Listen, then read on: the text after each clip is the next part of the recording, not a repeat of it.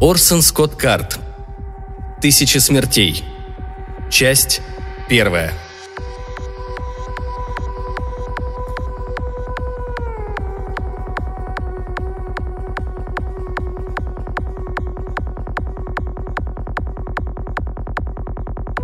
«Никаких речей», – предупредил прокурор. «Я на это и не рассчитывал», – стараясь казаться уверенным, ответил Джерри Кроув. Особенной враждебности прокурор не выказывал и скорее походил на школьного режиссера, чем на человека, жаждущего смерти Джерри.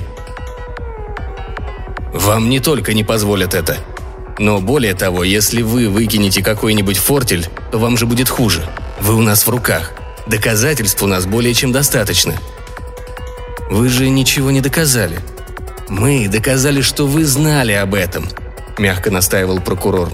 Знать о заговоре против правительства и не сообщить о нем – это все равно, что самому участвовать в заговоре. Джерри пожал плечами и отвернулся. Камера была бетонная, двери стальные. Вместо койки гамак, подвешенный крючьями к стене. Туалетом служила жестянка со съемным пластиковым сиденьем. Убежать было невозможно. Фактически, ничто в камере не могло заинтересовать интеллигентного человека более чем на пять минут. За три проведенных там недели Джерри выучил наизусть каждую трещину в бетоне, каждый болт в двери. Смотреть ему, кроме прокурора, было не на что, и он неохотно встретился с ним взглядом. «Что вы скажете, когда судья спросит, признаете ли вы предъявленное вам обвинение?» «Ноло контендере». «Очень хорошо. Было бы гораздо лучше, если бы вы сказали виновен», – посоветовал прокурор. Мне не нравится это слово. А вы его на всякий случай запомните. На вас будут направлены три камеры. Планируется прямая передача судебного заседания. Для Америки вы представляете всех американцев. Вы должны держаться с достоинством, спокойно принимая факт, что ваше участие в убийстве Питера Андерсона, Андреевича, Андерсона, и привело вас к смерти, что теперь все зависит от милости суда. Я отправляюсь на ланч. Вечером встретимся снова. И помните, никаких речей, никаких фокусов. Джерри кивнул. На препирательство не оставалось времени. Вторую половину дня он провел, практикуясь в спряжении португальских неправильных глаголов. Было грустно от того, что нельзя вернуться в прошлое и переиграть тот момент, когда он согласился заговорить со стариком, который и раскрыл ему план убийства Андреевича. «Теперь я должен вам верить», — сказал старик. «Temos que confiarnos, сеньор американо. Вы же любите свободу, нет?» «Любите свободу. А кто ее помнит? Что такое свобода? Когда ты свободен, чтобы заработать доллар?» Русские прозорливо уловили. Да, и только американцам делать деньги, им, право же, будет наплевать, на каком языке говорят члены правительства. А тут еще и члены правительства говорят по-английски. Пропаганда, которой его напичкали, вовсе не так уж забавно. Слишком все хорошо, чтобы быть правдой. Никогда еще Соединенные Штаты не были столь мирными. Со времен бума, вызванного войной во Вьетнаме, такого процветания в стране не было. И ленивые, самодовольные американцы по-прежнему занимались делом, как будто им всегда хотелось, чтобы на стенах и рекламных щитах висели портреты Ленина. «Я и сам особенно ничем от них не отличался», – подумал Джерри. Отправил заявление о приеме на работу вместе с заверениями в преданности – Покорно согласился, когда меня определили в учителя к высокому партийному функционеру, и даже три года учил его четверых детишек в Рио. А мне бы стоило писать пьесы. Только какие? Ну вот, например, комедию «Янки и комиссар», о женщине-комиссаре, которая выходит замуж за чистокровного американца, производителя пишущих машинок. Женщин-комиссаров, разумеется, нет, но надо поддерживать иллюзию об обществе свободных и равных. «Брюс, дорогой мой», говорит комиссар с сильным, но сексапильным русским акцентом. «Твоя компания по производству машинок подозрительно близка к получению прибыли». «А если бы она работала с убытком? Ты бы меня посадила, дурашечка ты моя». Русские, сидящие в зале, громко смеются. Американцам не смешно. Они бегло говорят по-английски, и им не нужен бульварный юмор. Да, все равно пьеса должна получить одобрение партии, так что из-за критики можно не переживать. Были бы счастливы русские, а на американскую публику начхать. Диалог продолжается. «Все ради матушки России». «Трахать я хотел матушку Россию». «Трахни меня», — говорит Наташа. «Считай, что я ее олицетворение». Да, но ведь русские впрямь любят секс на сцене.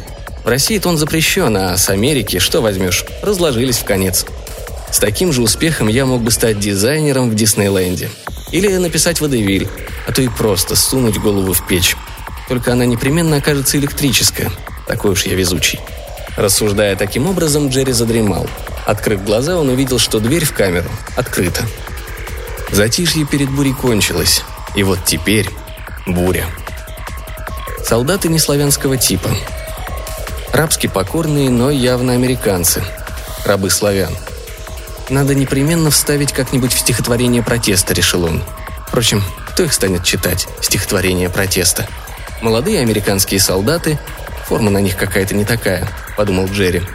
Я не настолько стар, чтобы помнить прежнюю форму, но это скроено не для американских тел. Провели его по коридору, поднялись по лестнице, вышли в какую-то дверь и оказались на дворе, где его посадили в бронированный автофургон. Неужто они и впрямь считают, что он член заговорщицкой организации, что друзья поспешат ему на выручку? Будто у человека в его положении могут быть друзья. Джерри наблюдал это в Ельском университете. Доктор Суик был очень популярен.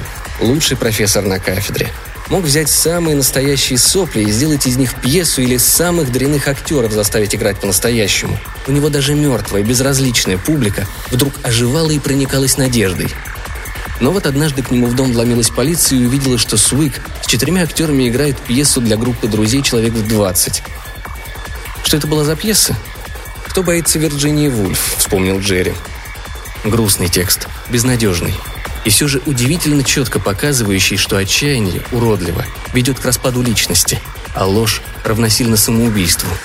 Текст, который, короче говоря, заставлял зрителей почувствовать, что в их жизни что-то не так, что мир – иллюзия, что процветание – обман, что Америку лишили чистолюбивых стремлений, и что столь многое, чем она прежде гордилась, испохаблено, поругано. До Джерри вдруг дошло, что он плачет. Солдаты, сидевшие напротив него в бронированном автофургоне, отвернулись. Джерри вытер слезы. Как только распространилась новость, что Суика арестовали, он сразу же стал безвестным. Все, у кого были от него письма, записки или даже курсовые работы с его подписью, уничтожили их. Его имя исчезло из адресных книг. В его классах было пусто. В университете вдруг пропали документы, говорящие о том, что вообще был такой профессор – Дом его продан с молотка, жена куда-то переехала, никому не сказав «до свидания».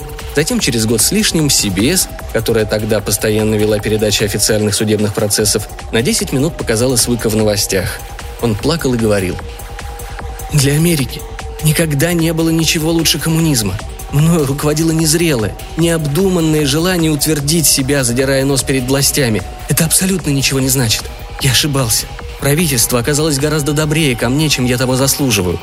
И все в таком духе. Глупые слова. Но когда Джерри сидел и смотрел эту программу, его убедили вот в чем. Несмотря на всю бессмысленность слов, лицо Свыка было искренним. Фургон остановился.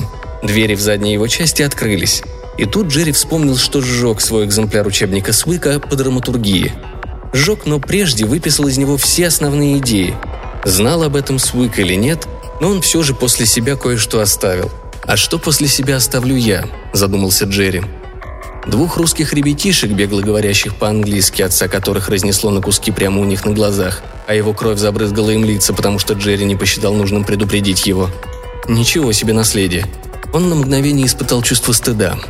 Жизнь есть жизнь, неважно, чья она или как прожита. Тут ему вспомнился вечер, когда Питер Андреевич... Нет, Андерсон. Теперь модно делать вид, что ты американец, хотя любой сразу скажет, что ты русский будучи пьяным, послал за Джерри и потребовал, как работодатель, то бишь хозяин, чтобы он почитал стихи гостям на вечеринке. Джерри попытался отшутиться, но Питер оказался не настолько уж пьян. Он принялся настаивать.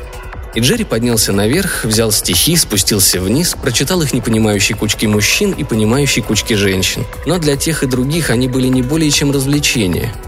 Крошка Андре потом сказал «Хорошие были стихи Джерри». А Джерри Почувствовал себя так, как чувствует себя изнасилованная девственница, которой насильник дает затем 2 доллара на чай. Собственно говоря, Питер даже выдал ему премию, и Джерри ее потратил. В здании суда сразу же за дверью поджидал Чарли Ридж, защитник Джерри. «Джерри, старина, вы вроде бы переносите все довольно легко, даже не похудели». Поскольку я сидел на диете из чистого крахмала, мне приходилось целыми днями бегать по камере, чтобы не пополнеть. Смех. Хи-хи, ха-ха. Как нам весело. До чего мы веселые ребята. Послушайте, Джерри, уж вы постарайтесь не подвести, ладно? Они в состоянии судить, насколько вы искренне по реакции публики. Пожалуйста, помните об этом. Неужто было время, когда защитники старались выгородить своих клиентов? Спросил Джерри. Джерри, подобная позиция вас ни к чему не приведет. Добрые старые времена, когда можно было отвертеться благодаря какой-нибудь юридической тонкости, а адвокат имел право откладывать суд сроком до пяти лет, давно прошли.